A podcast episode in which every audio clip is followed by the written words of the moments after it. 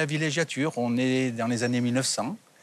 Vous imaginez cette villa, ce coin de paradis qui existe encore euh, à notre époque, hein, où alors que tout bouge, ben, en fait, nous, on arrive encore à protéger et à garder un site qui a une histoire. Et c'est encore habité ou est-ce que... Euh, habité, habité par l'âme de Masséna, habité par vous, les vous n'y objets. dormez pas? Ah non, j'y dors plus. Non, non. Bah, Enfin, si. Ah, si, de temps en temps. De temps en temps, ça m'arrive. Mais. Mais en quelle occasion? Ah non, non. Ceci est une autre histoire. C'est une histoire plus contemporaine. On verra pour le Mamac. Dans tous les cas, regardez. Non, mais c'est vrai, quoi. Tous ces palmiers, ces, ces arbres, ces odeurs. Vous Les imaginez bananiers, les cocotiers, les becs de perroquet. Exactement. Et puis toute une histoire au niveau de l'Empire, tous- tous ces moments historiques, même récents, avec la venue de présidents importants qui, ont, qui ont dormi au Negresco, qui se sont fait apporter leur matelas. Que- Giscard Eh, Giscard est venu. Et Giscard est venu, et il est venu à Masséna, on a le président Sarkozy qui est venu. Oui, y a sommet franco-chinois. Qui a fait le jardin? Le jardin, c'est Édouard André. C'est un grand paysagiste euh, versaillais. Il a fait neuf jardins sur la Côte d'Azur. Sur les neuf jardins, il en reste deux, celui de l'Opéra Garnier et le jardin de la Villa Masséna. Vous marchez sur euh, un jardin qui a lui aussi une histoire? Le jardin est identique à ce qu'il a Ah, il est exactement à l'identique. La petite différence qui existe entre la Villa Masséna de l'époque et aujourd'hui, c'est qu'à l'époque, nous n'allions pas à la mer. Donc, il n'y avait pas de portail pour aller sur la promenade des Anglais. On avait une terrasse, un petit vallon qui montait. C'est pour ça que c'est un jardin à l'anglaise.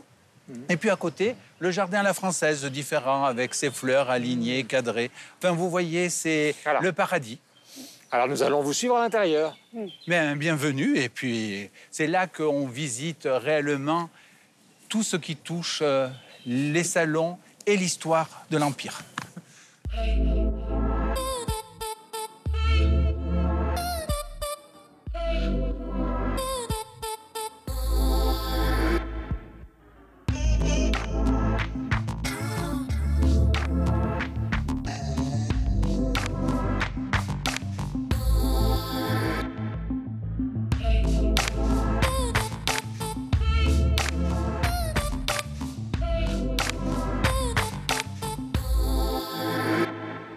300 millions de critiques avec Laura Tenucci de France Télévisions. Ma chère Laura, bonjour et bonjour, Bonjour. à vous tous. Yves Bigot, qui est le directeur général de TV5 Monde. Mon cher Yves, bonjour. Michel Serruti de la radio-télévision suisse et Sylvestre Desfontaines de la RTBF. nous sommes encore à Nice sur la Côte d'Azur et quand je dis encore, ce n'est pas un regret, nous sommes ravis. Bonjour à tous. Nous sommes euh, au musée Masséna, Villa Masséna, qui est au cœur de la ville, un musée qui propose une nouvelle exposition qui est visible jusqu'au mois de septembre prochain au moins, qui s'appelle Les années joyeuses de Jean Ferrero, qui est à la fois un artiste, un galeriste et celui qui a fait découvrir toute l'école de Nice pendant les années 60. Désormais, nous commençons 300 millions de critiques avec vos propositions pour suivre un compte Instagram ou un Facebook culturel. C'est notre séquence à suivre. Et pour vous, euh, nous allons commencer par vous. Sylvestre, qui doit-on suivre? Olivia Hainaut, c'est une créatrice euh, de bijoux et d'accessoires et elle a l'art euh, d'inspirer les gens qui la suivent. Elle met des citations, elle joue avec les mots, un petit peu comme Jenny Holzer. Et il y en a une que j'aime beaucoup, c'est J'embrasse mieux que je ne cuisine. Tu vois un petit de me peu regarder. Ah non, mais je parlais pas de Mais moi. me regardez moi. Eh, eh oui, Mon voilà. cher Yves. Moi aussi, peut-être, dans le fond. Alors moi aussi. J'embrasse nettement mieux que je ne cuisine. Ça, c'est vrai. Euh, Je fais les crêpes, euh, des œufs au pas plat, une petite recommandation quand même les spaghettis mais que au beurre. Oui. Et pas une petite recommandation pour Une petite recommandation, alors euh, le Facebook du magazine euh, Rolling Stone France, qui jusqu'à la fête de la musique propose toutes les semaines un numéro hebdo gratuit pour tout le monde. Magnifique. Moi, je vais recommander donc euh, à la fois Facebook et Instagram de la Galerie Le Long, qui est une galerie donc francophone, française, mais installée un petit peu partout dans le monde. Et vous y retrouvez Tapiès, Miro et David Hockney et beaucoup d'autres artistes comme Fabienne Verdier, des Français, bien évidemment. Laura. Alors moi, c'est le compte Instagram de Paris Match Vintage. C'est-à-dire que Paris Match a mis en avant des photos. Mmh. Ils y sont allés ressortir des archives, des photos inédites. Donc tous les jours, euh, il y a des nouveaux clichés qui sont postés et, et qui sont différents de ceux que vous pouvez voir ailleurs. Et en ce moment, euh, notamment avec le cinéma, euh, la part artistique euh, est bien représentée et je vous recommande de vous y abonner. Voilà, il y a Willy Rizzo qui était un des grands photographes de match Ouais. qui vivait avec Elsa Martinelli. C'était à l'époque où les journalistes ne se faisaient pas chier. Euh, mon cher Michel Serrouti. Ça n'a pas changé, on est toujours. euh, Enfin bref. Le compte Instagram d'un J'ai musicien. déstabilisé à mort. Non, mais décidément, entre le baiser de Sylvestre et vous, avec les journalistes Bah, de à l'époque, l'époque. c'est vrai, il va bien connu. On est... C'est vrai. Et, et- et Willy Rizzo a une galerie Absolument. rue de Verneuil, juste en face de chez hein. Gainsbourg. Voilà. Il- Oui, il- mais c'est sa femme qui, euh, Qui ou sa veuve, donc qui tient la galerie. Juste en face du 5 bis de chez Gainsbourg. Le compte, Alors. le compte Instagram d'un musicien et pianiste remarquable qui s'appelle Marc Pernou. Pourquoi je vous le recommande? Parce que d'abord, il fait de la musique qui est tout à fait sympathique et, et franchement talentueuse, Marc. Et en plus, il joue de deux pianos, puisque vous le retrouverez parfois sur son compte Instagram derrière ses 88 touches ou derrière les quatre feux de son autre piano, parce qu'il adore manger et cuisiner. Et de temps en temps, il vous concoctera comme Sylvestre. quelques recettes. Qu'il embrasse aussi? Je sais pas, je vais pas demander, mais le sa le- femme. on va les calmer. Et vous pouvez retrouver cette sélection des comptes à suivre sur l'Instagram et le Facebook de l'émission, ainsi que sur l'espace 300 millions du site internet de TV5 Monde. Et tout de suite, voici le sommaire. Comment le monde de la musique va-t-il bien pouvoir survivre à la pandémie qui a mis à l'arrêt la principale ressource des artistes depuis l'hégémonie du streaming, à savoir la scène? C'est la première question du jour. L'écrivaine franco-rwandaise scolastique Mukasonga, prix Renaudot 2012, sort Kibogo est monté au ciel, l'équipe l'a lu. Christophe a été un des premiers artistes francophones victimes de la Covid-19.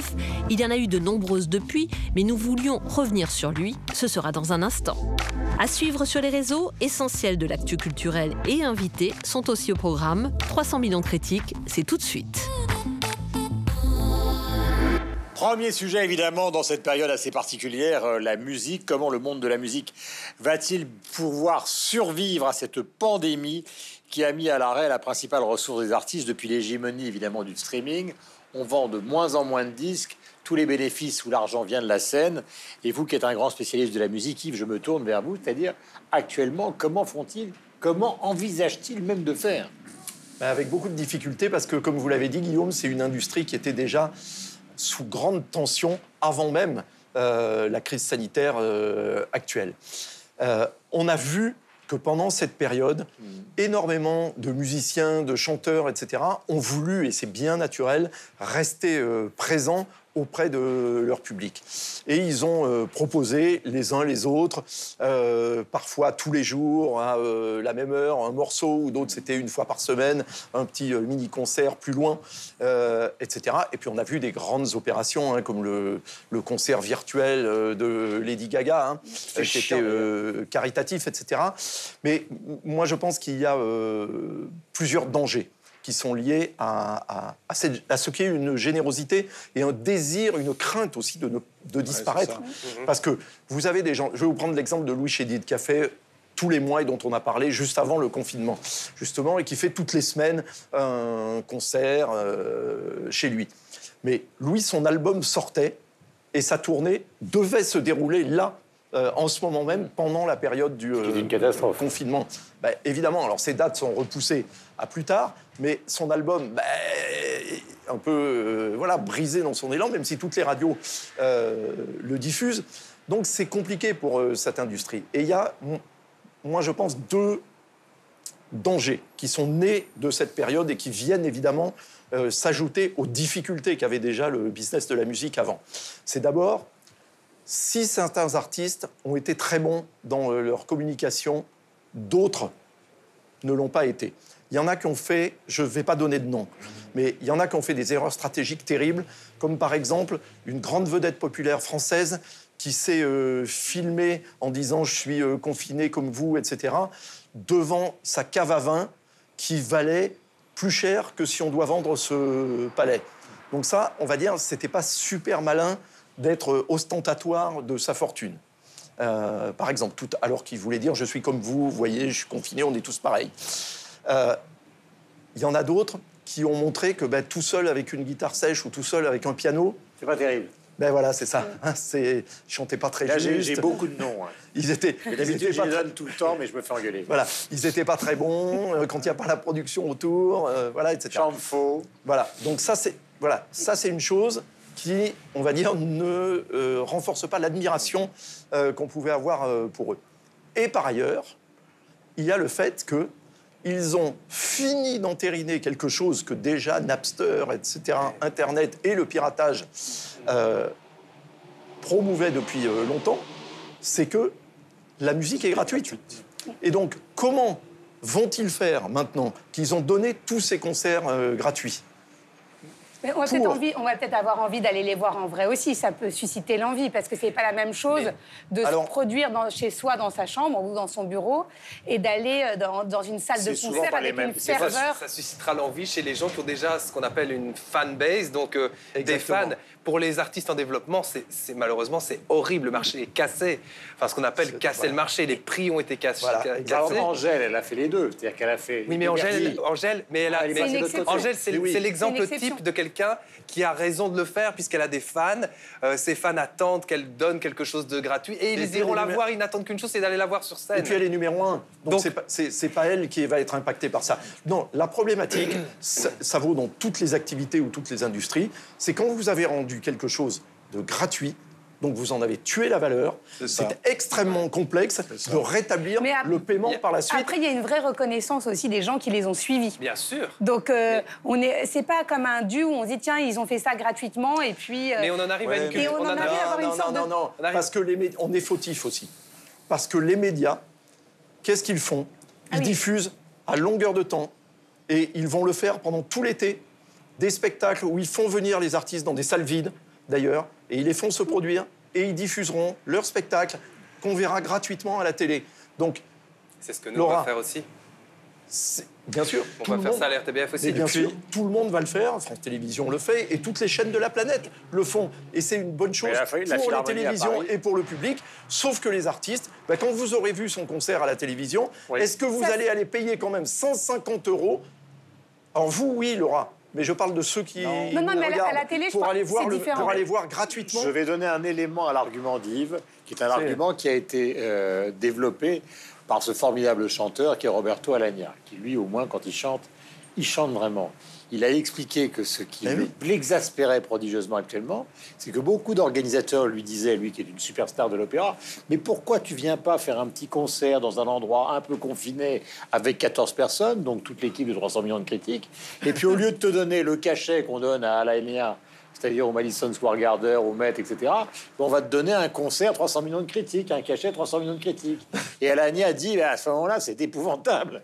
Parce qu'au fond, on se sert de la situation Exactement. pour nous pressuriser C'est pour ça qu'il faut recréer un nouveau modèle et que Donc c'est ceux pas qui ont impossible. plein d'argent, ils vont le faire parce que ça leur pose plus de problème. Non, mais ceux qui ont besoin de vivre, ça devient un problème. Non, non, mais La- la- si Non, on essaye de voir. Laura, Il et faut après ajouter- une échelle. il Si on essaye de voir le côté Il faut positif. ajouter à ça que beaucoup de festivals vont faire faillite et que Bien toutes sûr. les maisons de disques licencient Oui. la majorité de leur personnel. Donc c'est une industrie entière qui est en train d'être détruite. c'est- sûr que ce Non, qui s'est passé pas- n'est pas Laura. une bonne nouvelle du tout. Hein. On ne peut pas faire d'angélisme. Non, non, non, mais c'est pas l'objectif et c'est pas ce que je comptais faire. Alors, attendez, encore, complètement. J'essaie juste de Alors- trouver une solution à un problème qui existait bien avant le confinement déjà. Donc, euh, Oui, mais qui est très aggravé et qui est aggravé par, les le confinement. Mais qu'est-ce que- les artistes Ouais. ont été très généreux pendant ce confinement. Ils n'étaient pas obligés de donner de leur personne. Je prends l'exemple, moi j'ai suivi Thomas Dutronc qui donnait des cours de guitare tous les jours. Ça, c'est autre chose. Voilà, donc, Donner des cours de Alors, là, guitare, ça n'est pas la même chose que Oui, mais faire son concert. oui, mais euh, lui, il, a- il a- faisait ça, il était généreux, il a fait des concerts avec M aussi, des mini-concerts. Il y en a Oui. plein, les Brigitte, Benjamin Biolay, qui ont fait ces petits concerts. Après, je sais que vous adorez Benjamin Biolay. Après, Moi, j'aime tout. euh, la méthode aussi qui pourrait être adoptée, c'est que la personne qui est derrière son écran et qui aime le concert, elle a, envie, elle a envie de remercier l'artiste. Et de créer un système de pourboire comme on, on a pu Ah, voir. horreur. Oui, mais non, les mais c'est l'horreur, peuvent mais. Mais mais le les pourboire, artistes c'est le peuvent pas café, vivre avec c'est des pourboires, les Non, productions, Non, mais quand je dis des. Non, mais. Vous n'allez pas aller les à la Vous n'allez des pas aller à la. Philharmonie pour donner un pourboire. Non, mais pas à la Philharmonie, mais quand ils, se produisent comme ça sur les réseaux sociaux, je parle des réseaux sociaux, il y a un moyen aussi de les récompenser. Et je vous assure qu'il y avait euh, des, des personnes qui étaient tellement euh, en admiration devant les artistes qu'ils étaient prêts à donné euh, 100 euros, 50 euros pour les artistes qu'ils écoutaient. Et, et c'était pas une obligation. Non, mais mais c'est Laura, pas la Laura, solution. Je vous dis pas que c'est la Laura, solution. Laura, Pas un modèle économique. Nous, on Il peut donner faut- 100 euros. Les gens qui nous Ça- regardent, ils peuvent pas donner 100 Mais euros. non, mais Les- c'est l'addition de tous ceux qui les, qui les regardent. Et l'avantage, c'est qu'on peut être très nombreux à regarder un artiste beaucoup plus que dans une salle de concert. Je ne dis pas que c'est la solution, euh, parce que pour l'instant, on l'a pas encore trouvé, ce nouveau modèle. Ça, ça fonctionne pas. Je Michel. Le, danger, effectivement, c'est qu'on arrive à une, une sorte euh, d'ubérisation, on va dire, de- de- de- du modèle économique qui est lié aux artistes. Et puis, il y a une chose dont on n'a peut-être pas au moins parlé, c'est-à-dire que ça peut éventuellement fonctionner pour les grands artistes, c'est-à-dire que les gens qui ont un nom. Mais il faut quand même savoir que la majorité des artistes, c'est pas des artistes justement qui gagnent euh, des centaines de milliers, euh, voire des millions euh, d'euros. C'est des petits artistes entre guillemets. Je dis, il n'y a rien de dépréciatif. Et ces gens-là, c'est ce qu'expliquait Yves très bien, c'est-à-dire que pour ces artistes-là, si on s'habitue à la gratuité de l'acte artistique, on n'aura même pas envie d'aller mettre 15 ou 20 ou 25 euros pour assister à un concert parce qu'on va dire que c'est quelque chose de. Mais c'est pas la même On- chose d'aller à un on- concert on avec des une- amis, de danser, d'être dans une ambiance, que de regarder derrière un écran chez soi, quand On même. est, on est d'accord, mais le problème, c'est qu'on ne sait pas pendant combien de mois, maintenant encore, on va devoir assister à des concerts en virtuel où on n'aura pas la possibilité d'aller dans une Bah, il y a salle. une chose qui, est, qui pour a aller- été annoncée. pour hein. aller Je participer parle là des à- grands concerts. à hein. écouter ça. Des grandes salles de concert énormes ou des festivals. La plupart des organisateurs vous disent aujourd'hui, tant qu'il n'y aura pas de vaccin, il n'y aura, plus de con- il y aura plus de festival. Mais Ah, c'est mais ça bien que sûr, moins, de- c'est Ce au sera moins plus l'été possible. 2021. Le Et, plus- et donc, il y a un véritable danger aujourd'hui. Alors, pas forcément pour les immenses artistes qui vont peut-être avoir un peu moins de visibilité, mais qui ont un, un- un compte en banque qui est bien gardé. hein, comme Elton John chez lui à Nice. Mais par contre, il y a quantité, il y a des milliers, il y a des dizaines de milliers d'artistes dans le monde qui ont besoin des concerts. Je discutais, j'ai appelé des artistes pour savoir comment ils vivaient. Il y en a, qui, il y en a pour qui le, le- le- le- voilà, les concerts, c'est 80, c'est 90% de leurs revenus. Aujourd'hui, il n'y a plus rien. C'est pas la vente de disques, c'est vraiment les concerts, la musique là. Il n'y a plus rien sur les artistes, on va dire, d'envergure moyenne ou de petite envergure, mais qui vivent de la musique. Et ceux-là, s'ils peuvent pas donner de concert, je sais pas, pour les 6, 8 ou 12 prochains mois, je ne sais pas ce qu'ils vont pouvoir faire de leur vie. Et c'est pas en organisant effectivement un concert. Je discutais avec une artiste qui s'appelle Billy Bird en Suisse, qui a par exemple donné un concert sur Internet avec deux autres musiciens. Avec la possibilité de donner euh, quelque chose à la fin du concert, il n'y avait pas de prix. Elle dit effectivement, on a retiré à peu près l'équivalent d'un cachet. Mais on peut d'abord, c'est extrêmement Mais C'est joué. un one shot.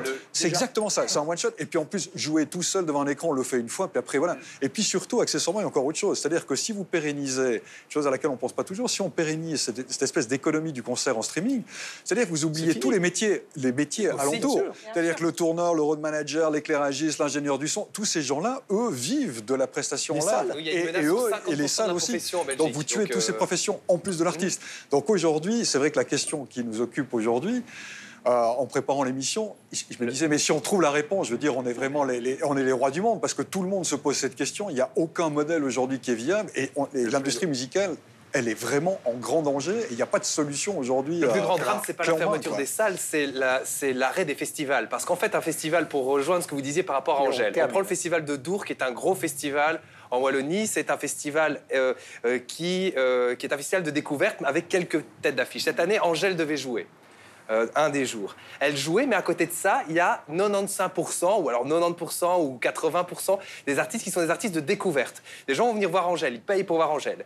Et l'après-midi, ils iront voir quelques autres artistes dans des tentes qu'ils ne connaissent pas. Et donc, Angèle va drainer Bien un sûr. public qui va découvrir d'autres artistes. Et ces, ar- qui va- et ces artistes, eh bien, peut-être qu'ils vont rencontrer un public sur les festivals et jouer dans une salle, et ce public va finir par aller les voir. Donc, ça, ça fait courroie d'entraînement. Cette courroie d'entraînement, elle vient de s'arrêter. Et donc c'est horrible parce que le plus grand drame pour tous ces artistes-là, c'est l'arrêt des festivals. Il y a énormément de festivals en, en Belgique l'été et ça sert à ça. Ça sert à mélanger les publics et à faire payer des gens sur des gros noms pour qu'ils puissent voir d'autres petits noms. Et là, ça va être catastrophique parce qu'il n'y a plus rien. La source est complètement coupée. Puisque nous sommes dans un endroit qui évoque l'Empire, vous savez qu'il y a Iéna et puis il y a aussi Waterloo. Stop En Belgique, Waterloo. Euh, Nous suivrons Waterloo, évidemment dans misérable. Voilà, Euh, nous suivrons bien évidemment ce sujet qui nous passionne, parce que c'est aussi différent entre le star system, la musique classique, le jazz, etc., dans des émissions qui vont venir. Je propose de découvrir quelques images du lieu où nous sommes, le musée Masséna euh, de Nice, qui abrite une fort belle collection permanente, dans laquelle on trouve des objets rares de l'époque napoléonienne que je viens d'évoquer avec humour, et dans un instant, nous parlerons donc de littérature.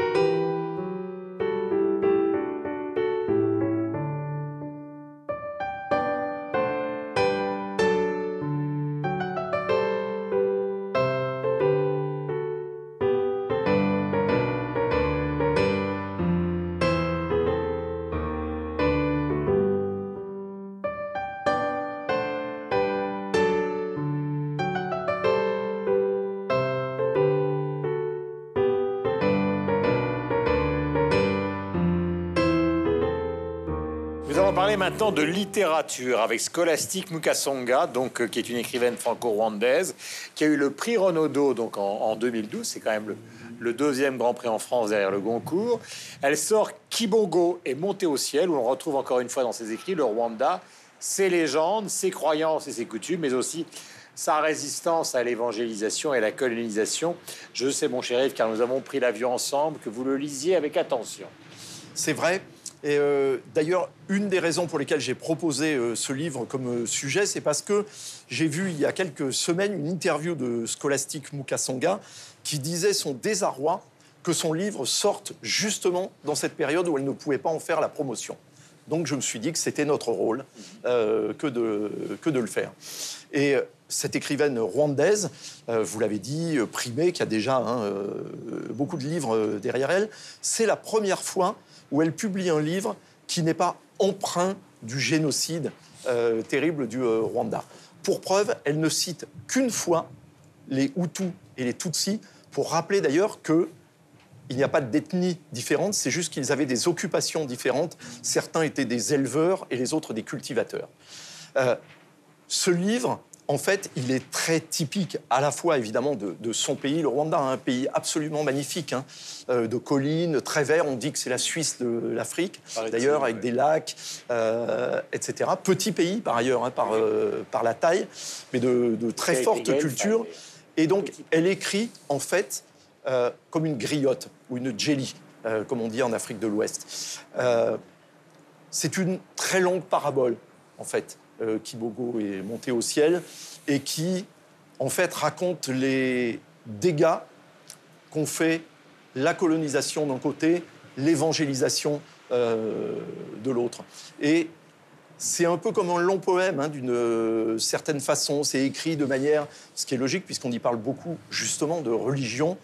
C'est écrit euh, presque de manière un peu comme les versets de la Bible, hein, euh, d'une certaine façon. Et comme les griots, euh, justement, qui égrènent les euh, dynasties, les ancêtres, les hauts faits des euh, euh, ancêtres dans les familles, etc. C'est- très joli, c'est très touchant. Évidemment, ça peut être déroutant pour quelqu'un qui n'a jamais lu de littérature africaine, parce que c'est voilà, hein, c'est un mode d'expression qui est différent, on va dire, de la narration dont nous avons l'habitude euh, dans le Nord, avec des phrases courtes, une action qui se déplace vite, etc. Là, c'est un peu l'inverse, ça se déroule un peu comme un chapelet euh, aussi, cette histoire, et je pense que ça exprime assez bien euh, l'âme du Rwanda. Je rebondis. Et, sur et ça dit beaucoup de mal des Belges. Oui, ça dit beaucoup de mal des Belges parce que le, le Rwanda était une province euh, euh, rattachée au Congo, lui-même rattaché à la Belgique de 1925 à 1962. Et donc, ça parle évidemment des pères blancs, euh, enfin les, les missionnaires euh, qui deviennent plus noirs, que- qui finissent par devenir noirs parce qu'ils sont complètement euh, assimilés euh, à la culture. C'est hyper intéressant euh, par moment, j'ai envie de dire, parce que je, je vais bien le confesser, c'est- j'ai trouvé que c'était excessivement difficile à lire. Ah non. Euh, voilà. ah, bah. Ah bon. parce que je vais- peut-être parce que comme Ok. dit, je suis pas habitué à ce genre de narration. Non, puis ils Euh, disent des mal des Belges quand même. Non, non, mais ça, ça, ça, non, mais ça, ça- ça, ça, ouais. je vais pas dire trop fort, mais ça me fait beaucoup rire qu'on dise des mal des Belges. Mais, euh, mais ce que je veux dire par là, c'est qu'il faut vraiment s'accrocher. Mais les noms des personnages sont, compliqués C'est sont compliqué, on se dit, mais celui-là, c'est le frère de qui Ou je l'ai déjà lu, il était J'ai roi, un lui, autre, ou j'ai un prince autre Non, mais avis, ça- je le donnerai après. Non, non, mais c'est Mais pas le pour monde ça que ne c'est déjà bien. Tout que le c'est monde ne veut pas s'appeler Durand. hein. Non, non, mais voilà. Et, et- et tout le monde ne parle pas Kinyarwanda Non, non, mais c'est pas pour ça que c'est inintéressant. Philippe, C'est pas- pour ça que c'est inintéressant. Mais c'est un disclaimer, comme on dit, parce que j'utilise souvent des bons mots en français. Donc c'est un avertissement avant de le Une lire. C'est une réserve, Voilà, une réserve. Sylvestre, une réserve. Ça fait euh, à peu près 160 pages. Ça se lit assez vite, mais il faut s'accrocher quand même parce que ça, ça part dans tous les sens et que euh, voilà, je vais pas dire c'est c'est Ah magnifique. non, ça part pas dans tous les sens. Mais moi j'ai trouvé. voilà. voilà, Mais- Non, non, non. Pa- pardon, Voilà. ça s'appelle la littérature, Sylvestre. voilà. Non, non, mais Michel, non. Michel, Alors moi, au contraire, j'ai trouvé que... Alors, C'était très facile à lire. Michel, c'est réussi. C'était hyper intéressant à lire, c'était extrêmement bien écrit. euh, c'est un bouquin qui est relativement court, donc qui se lit, qui se lit vite. Il n'y a pas de mots de vocabulaire qui sont hyper compliqués, il y a beaucoup de dialogues. Enfin, on on n'est pas dans un ouvrage littéraire, à mon sens, qui demande une concentration folle. Alors, bon, après, chacun l'appréhende comme, comme, comme il peut ou comme il, veut. peut-être un, background de culture africaine que j'ai pas, par exemple. Alors, peut-être ça aussi. Et puis, ce que, ce que je voulais dire, Yves parlait de parabole. Moi, c'est vrai, quand je préparais la, question, je me disais, finalement, il y a plusieurs niveaux de lecture à ce livre. Ça peut être simplement un récit, ça peut être quelque chose de socio-historique, voire un peu anthropologique. Puis je trouvais que finalement, il y avait de l'ordre de l'essai philosophique dans, dans son bouquin, mais accessible. Pourquoi? Parce que ça démontre deux choses. Ça démontre finalement que les religions, euh, il n'y en a pas une qui est supérieure à l'autre ça nous met toutes les religions à niveau, mais sans, sans vraiment enfoncer le clou. Ce n'est pas, pas une démonstration que, que nous fait là euh, Scolastique ou Moussa Konga. C'est-à-dire que euh, mais, mais, ça dit que la spiritualité est consubstantielle à l'homme. Absolument. Et à la femme. Et à la femme. Alors, il y a le besoin de ça, mais sans qu'il y ait de hiérarchie là-dedans. Et le deuxième niveau, c'est au niveau de la colonisation, c'est-à-dire que finalement, il n'y a pas d'assimilation possible au niveau de la colonisation. Et ça, ça vaut pour le Rwanda et ça vaut plus loin. En tout cas, c'est comme ça que je l'ai compris. Et donc, le bouquin, il a une valeur universelle parce qu'en plus, il y, a, il y, a, cette saveur comme ça dans tout le texte que j'ai vraiment apprécié et que j'ai compris de cette manière-là. Et je trouve que l'exercice est formidablement bien réussi parce qu'à la fin, on s'en fout de savoir si c'est le petit Jésus ou c'est Kibogo qui est monté au ciel parce qu'elle ne tranche pas véritablement. Enfin, on sent de quel côté elle va, mais elle ne tranche pas véritablement. Parce que si elle avait tranché, en plus, ça aurait été un ouvrage qui prenait parti d'une certaine manière pour quelque chose au détriment d'autre chose. Donc elle a l'intelligence de ne pas le faire. Donc finalement, elle respecte les croyances de chacun, mais elle les met au niveau de chacun. Donc il faut le lire. Pardon Donc il faut le lire. Il faut le lire. Il faut le lire. Moi, j'ai jamais dit qu'il fallait pas le lire. Non, mais on n'a pas dit qu'il fallait pas lire. On a dit qu'il y, a des mots, et en tout cas des noms, qui sont pas forcément faciles à lire et qu'on se perd parfois entre les noms. C'est pas que, au contraire, c'est très bien écrit, c'est fluide, c'est juste certains noms euh, qui, beaucoup, à la limite, c'est le nom très facile à lire, mais il y en a plein à rallonge. Donc euh, on a tendance parfois à se perdre, et je suis d'accord avec Sylvestre. Je me dis, attends, est-ce que, qui il était déjà par rapport euh, à lui? Donc voilà, c'est juste le temps de s'adapter. Tablette ou les livres? Non, non, je lis en vrai. Ah bon Ah non, non, j'ai besoin de... Votre, tablette est dégueulasse, donc je comprends. Mais peu importe, j'arrive à me débrouiller. Vous inquiétez pas, il n'y a que moi qui la touche. Euh, en tout cas, pour revenir euh, au livre, il arrive à point nommé pour ceux qui peuvent le lire et en papier encore plus, parce que c'est un dépaysement. C'est-à-dire qu'on voyage, Yves le disait, c'est, elle décrit les paysages, c'est magnifique. Et quand on n'est pas sorti de chez soi, parce que nous, on l'a lu juste avant d'être déconfiné, je peux vous dire que ça fait une bouffée d'air frais et on voyage et ça nous rappelle que grâce à la littérature, on peut aussi voyager. Et il y a aussi une chose importante qu'on a pu, pour certains en tout cas, revivre pendant cette période, c'est la transmission. C'est-à-dire que là, on a l'impression d'un conte qu'on transmet et c'est des valeurs qui sont fondamentales et dont on a besoin de se rapprocher aujourd'hui. Donc oui, il faut le lire euh, et, c'est magnifique et effectivement, la fin euh, importe peu. C'est pas le, sujet du livre. Il y a un aspect philosophique et on voit bien les rivalités entre, on parle beaucoup des padris et des dogmes et de la croyance populaire et aujourd'hui, rien n'a changé. On l'a vu pendant cette période-là. Et puis la création d'identité, c'est ce que je disais, consubstantielle, c'est-à-dire vraiment la, création de l'identité, alors que passe un magnifique avion dans le ciel, la création de, de, l'identité qui est liée à une culture et dont on n'arrive pas à se départir. On ne peut pas comme ça enlever la peau comme auraient voulu certains colonisateurs à une époque vous dire non, non, mais attendez, l'habit que vous portez là, c'est pas le bon habit. Non, on va vous mettre, on va vous donner le bon habit, portez-le, vous verrez, ce sera beaucoup mieux. C'est pas comme ça, c'est pas possible. Et c'est ce qu'elle explique avec beaucoup d'intelligence, c'est ce qu'elle décrit avec beaucoup d'intelligence tout, tout au long du livre. C'est un, très joli livre et qui n'est pas du tout dogmatique, alors que le propos pourrait l'être. Mais c'est un livre qui, voilà, comme disait Laura, qui, nous emmène, qui, euh, qui est, plein de poésie. Sur le syncrétisme, Michel. Merci. Voilà, vous êtes d'accord Je suis d'accord sans réserve. Ça suffit. fin du débat. Alors, je vous propose de découvrir quelques images du lieu où nous sommes, qui est le musée Masséna, la villa Masséna de Nice, et plus particulièrement de l'exposition temporaire consacrée à la collection de Jean Ferrero, dont nous allons parler dans un instant. Faut rigoler, faut rigoler, avant que le ciel nous tombe sur la tête. Faut rigoler, faut rigoler, pour empêcher le ciel de tomber. Nos ancêtres, les Gaulois, cheveux blonds et tête de bois longue moustache et gros dada ne connaissent que ce refrain-là.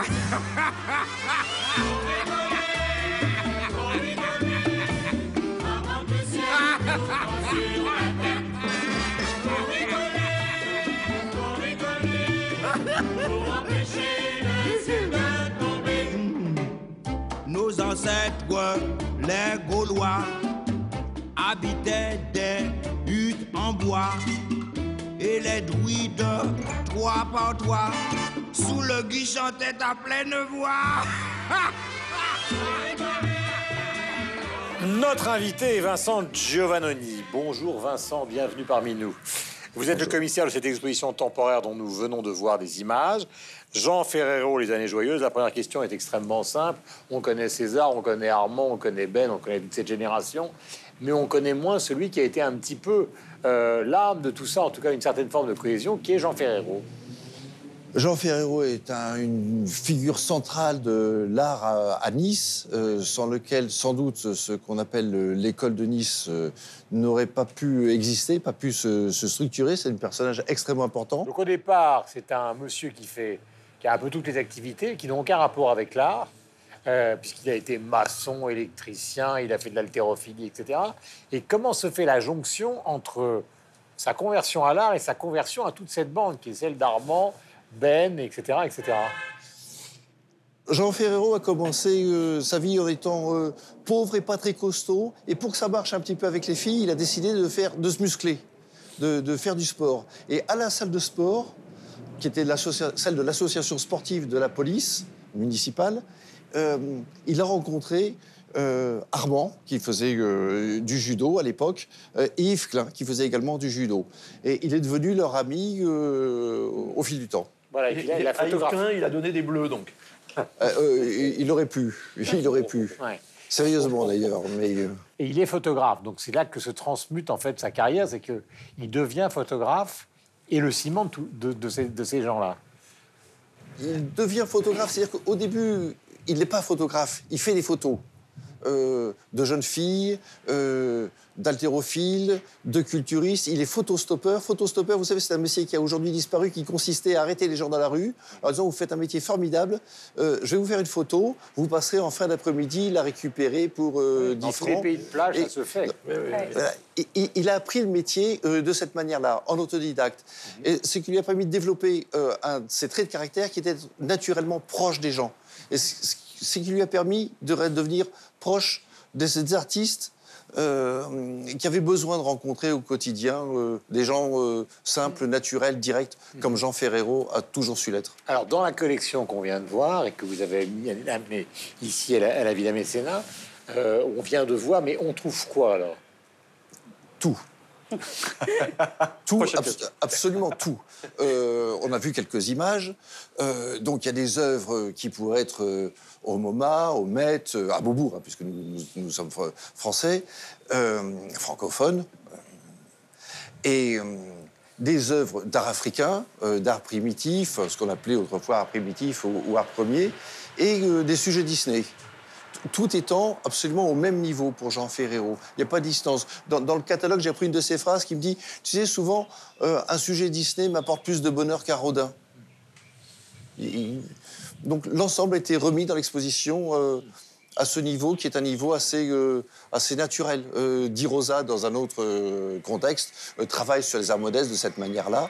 Et je trouve que le Ferrero le fait avec une simplicité de faire remarquable. Et- Question. Est-ce que c'est vous qui avez fait la sélection? Parce que pour avoir eu la chance d'aller chez Jean Ferrero, il est collectionneur, il a une collection immense. Donc là, on voit une toute petite partie euh, de sa collection. Alors, est-ce que vous avez fait la sélection ensemble et sur quels critères? Ou est-ce que c'est lui qui a décidé de quel objet serait présent ici? Jean, Jean est une- a une forte personnalité. Et, euh, mais dans tout ayant une forte personnalité, c'est quelqu'un, je l'ai dit tout à l'heure, qui est particulièrement humain et qui m'a fait confiance. Une confiance assez, euh, qui est venue assez naturellement. J'ai choisi. C'est-à-dire que jusqu'à il y a trois jours encore, on me disait Mais ça, tu l'as pris, tu l'as pas pris, euh, ça serait bien de le montrer. Ah, mais tu l'as déjà, je vais rajouter ça. Euh, et c'est moi qui ai fait le, le tri. C'est-à-dire c'est une exposition qui est dédiée à Jean Ferrero, mais c'est euh, Jean Ferrero vu euh, d'une certaine manière par moi. Question, Sylvestre. Ben, c'est une interrogation, c'est plutôt une, euh, une, une belle surprise. C'est une exposition qui commence avec une citation d'un de mes compatriotes, c'est Jacques Brel. La citation est en deux phrases. La deuxième phrase est euh, Vivre, c'est une aventure, c'est presque un jeu. Et euh, alors, il se trouve que, étant euh, jeune, je vais avoir euh, 17, 18 ans, 18, 19 ans, euh, j'avais trouvé chez des amis des, un- petit ouvrage dans la collection Poète d'aujourd'hui chez Segers, que les, les- les plus anciens connaissent. Bien sûr. Euh, un ouvrage dédié à Jacques Brel. Et il y avait une photo de Jacques Brel en costume de Don Quichotte, en armure. Et en dessous de cette photo, il y avait cette citation. À l'époque, j'avais, oui, 18, 19 ans. L'homme de la Mancha. L'homme de la Mancha, mais Brel était quelqu'un de très connu. Et effectivement, porter cette armure un peu dérisoire, accepter de jouer le rôle, euh, se, mettre en scène de cette manière euh, très décalée, ça m'a marqué pour toujours. Je, je pense que. Enfin, j'ai évolué dans ma vie de- un peu de cette manière-là, et quelqu'un comme Jean a su, euh, tout en faisant les choses extrêmement, avec beaucoup de sérieux, ne s'est jamais pris au sérieux. Et c'est ce qui fait son caractère attachant pour le public qui vient voir cette exposition, mais aussi pour les artistes qui sont devenus ses amis, Je- Jean Ferrero, avec ses photos, a fait des photos de nus. Euh, alors, il faisait, il a commencé par faire des photos euh, de, euh, d'haltérophiles, de culturistes, euh, qui ont été publiées dans des revues de culturistes. Et puis, il y a eu une demande qui est apparue dans les années, à la fin des années 50, euh, début des années 60, pour avoir des photos de ces culturistes nus euh, qui étaient pas- interdites d'exposition, interdites à la vente. Il a pu les vendre et les vendre à un bon prix. Il aurait pu euh, thésauriser, s'acheter euh, des appartements, des villas, euh, des bateaux. Il a réinvesti l'ensemble de l'argent qu'il gagnait dans l'art et dans l'art qui était émergent à Nice, avec des jeunes artistes. Le jeune Ben qui avait euh, sa petite librairie, euh, Armand euh, qui était local, César qui était un, voisin marseillais venu ici. Il, a commencé à travailler et à leur prêter de l'argent en disant Je pourrais aller à New York, mais j'ai pas l'argent pour le billet, il va falloir que j'y reste un mois. Est-ce que tu peux m'avancer l'argent, Jean? A pu lui proposer par exemple Armand. Et puis Jean disait OK. Puis Armand évidemment a rajouté en disant Je peux pas aller à Manhattan euh, passer trois mois en étant habillé comme je suis, il me faudra un peu plus d'argent, il faudra que je sorte, il faudra. Euh, pas de souci. Jean a avancé l'argent. Et euh, ces artistes ont démarré une carrière internationale de cette manière-là, qu'ils ont réimportée par la suite en France, euh, sans les moyens euh, de Jean, un- comme un, un banquier qui serait dans une prise de risque phénoménale. Sans ces moyens-là, ces artistes français, niçois, ne seraient pas arrivés à ce niveau-là.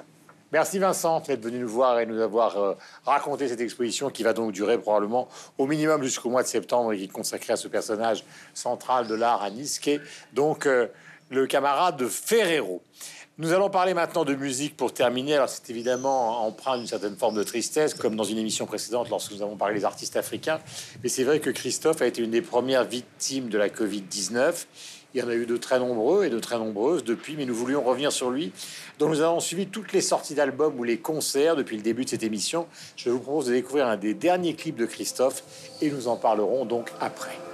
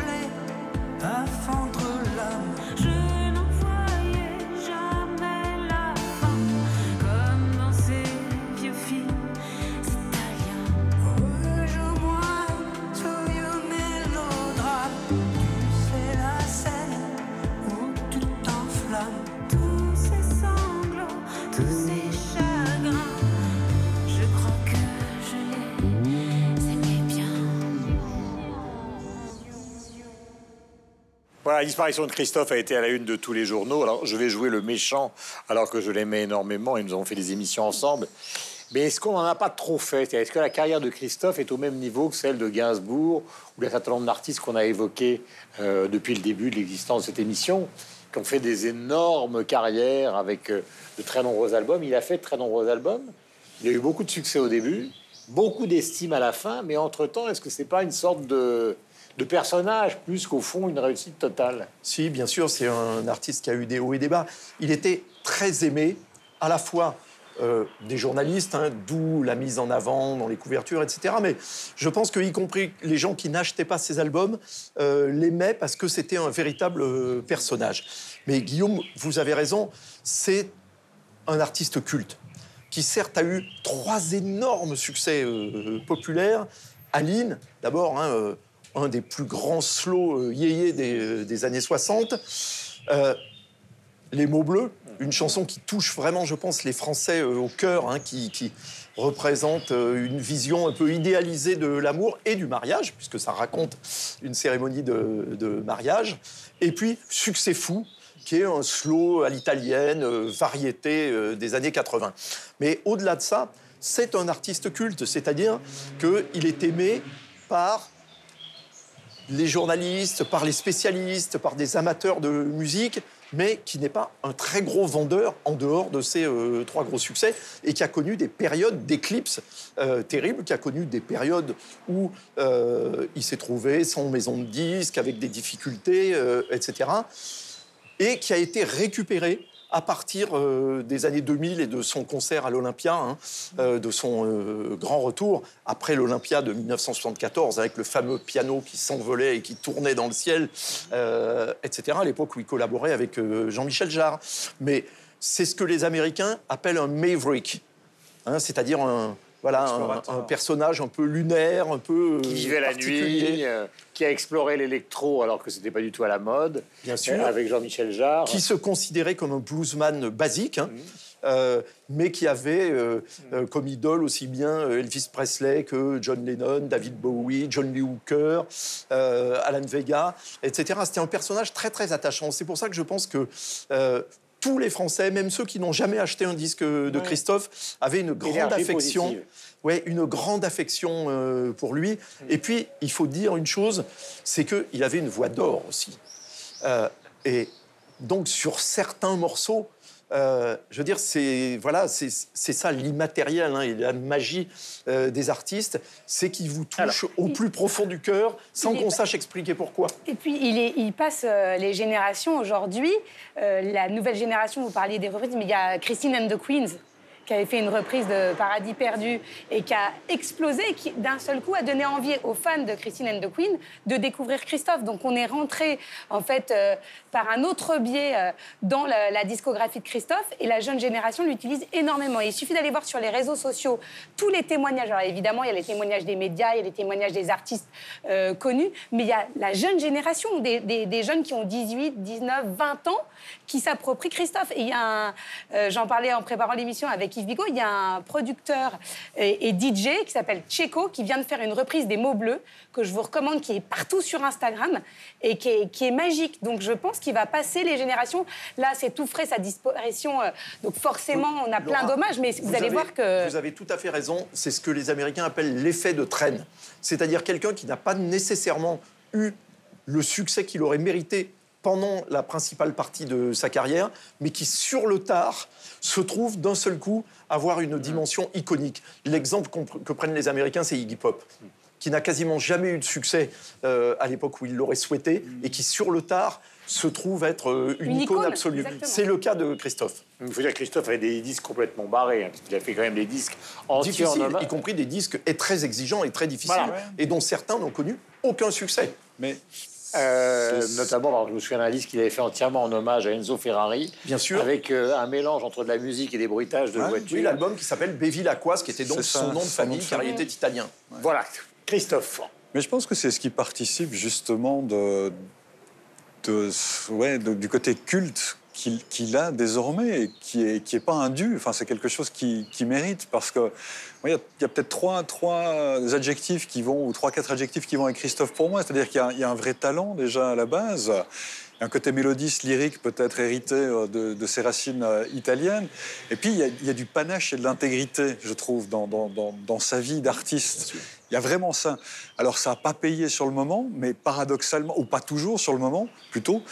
Mais, mais avec le temps, on se rend compte qu'on a eu affaire à quelqu'un qui a, qui a suivi quelque chose, qui a suivi son, son, son, son instinct et puis qui a exploré des territoires qui étaient peut-être en avance. Un, un- un personnage incroyablement En plus. singulier. hein. Bah oui. Et quand Et on réécoute, et quand on réécoute, je réécoutais par Ah, exemple, pour préparer l'émission, j'ai réécouté les, les 10 des années 2000, par exemple, vraiment, que j'avais écouté euh, comme ça. Enfin, il y en a un dont on a parlé, les vestiges. euh, on rappelle Vestige du chaos. Vestiges du chaos, dont on avait parlé dans cette émission, mais il y a les deux autres, comme c'est la Terre penchée, le premier. celui- Mais c'est des disques, mais ils sont, super ces disques, mais vraiment. D'ailleurs, qui ont reçu un, un- un accueil critique qui était plutôt bon. Ça n'a pas été des cartons populaires. L'accueil critique était plutôt bon. C'est des super disques qui n'ont pas tellement vieilli aujourd'hui et qui sont des véritables. On l'a dit plein de fois, exploration du son. Il y a un travail de recherche.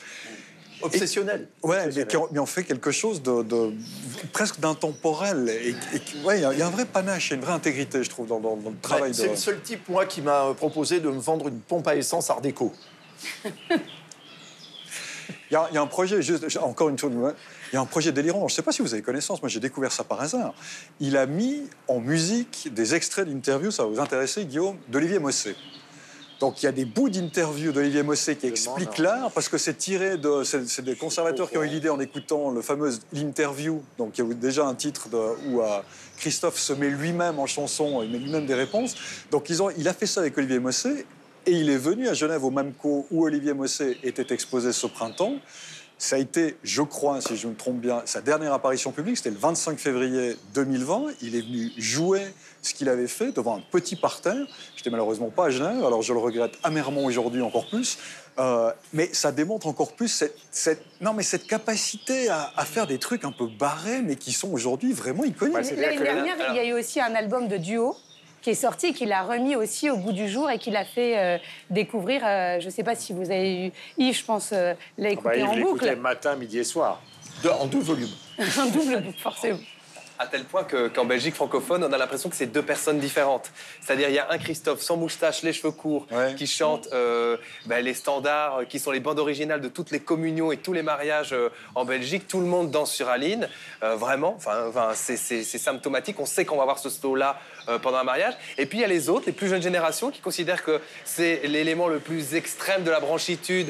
Donc, le gars cheveux longs, lunettes fumées, qui ne dort pas, qui mange son steak à minuit et qui est entouré de, de jukebox. À minuit, c'est son petit déjeuner. hein. Voilà. Et, et- et en fait, ces deux publics ne se parlent pas et n'imaginent même pas Que l'autre existe. que l'autre existe. Et ça, c'est vraiment incroyable. C'est- c'est- je, je me, rends- je me rends compte de ça. On parle à des gens qui ont C'est euh, juste. 70, 70 ans. Ils n'ont aucune. Ils se disent Christophe, le mec chantait Aline. Il est mort depuis longtemps.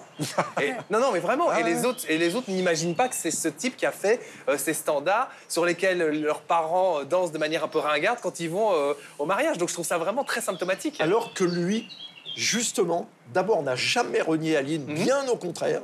Il dit c'est grâce à elle que je suis connu et que j'ai pu faire tout le reste. Ouais. Il l'a chanté chaque fois qu'il s'est produit euh, quelque part, systématiquement, pendant toute sa carrière.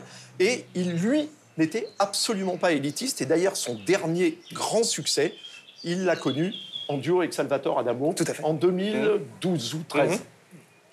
Voilà le regretté Christophe. Fin de cette émission, évidemment. Nous étions ravis d'être avec vous à la Villa Mécénat à Nice. Avant de nous quitter, je voudrais vous dire que désormais, vous pouvez retrouver, je fais très attention à ce que je lis car je suis surveillé par la productrice Comme le lait sur le feu.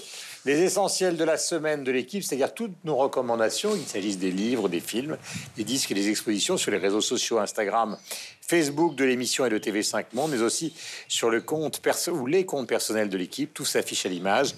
Voilà donc euh, euh, pour ces informations qui sont très importantes. Ce qui est très poétique dans cette villa Macédin, c'est que nous avons fait toutes ces émissions avec en même temps derrière nous les oiseaux qui chantent quelque chose est probablement revenu dans ce pays qui a quand même beaucoup souffert euh, ces derniers mois, à Nice euh, comme ailleurs. Un petit mot de la fin? J'étais Un ravi petit de vous voir fin. tous, amis de la francophonie. Ouais. Yves? Que la paix soit avec vous. Ah Quel œcuménisme, c'est beau. qu'il y avait une sorte de dimension papale chez Lydie. Non, mais j'étais ravie d'être la seule représentante de la gente féminine. Normalement, il y a plus de mixité. C'est vrai. Mais Donc, si, vous pouviez venir avec une perruque la prochaine fois, Écoutez, j'en ai déjà une. justement, J'ai beaucoup de mal avec la superposition. Moi, je n'ai pas de perruque. Mais quelle représentante Écoutez, chantez, dansez, buvez, euh, lisez, voilà. Vive la culture sous toutes ses formes. Salut à tous, c'était 300 millions de critiques sur TV5 Monde. Nous sommes ravis maintenant depuis des années de travailler pour vous. Et nous étions ravis d'être à la Villa. Il est 6 heures au clocher de l'église. Dans le square, les fleurs poétisent. Une fille va sortir de la mairie. Comme chaque soir, je l'attends, elle me sourit.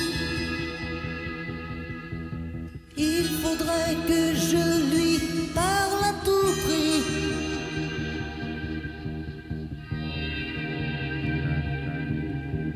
Je lui dirai les mots bleus, les mots qu'on dit avec les yeux. Parler me semble ridicule. Je m'élance puis je recule devant une phrase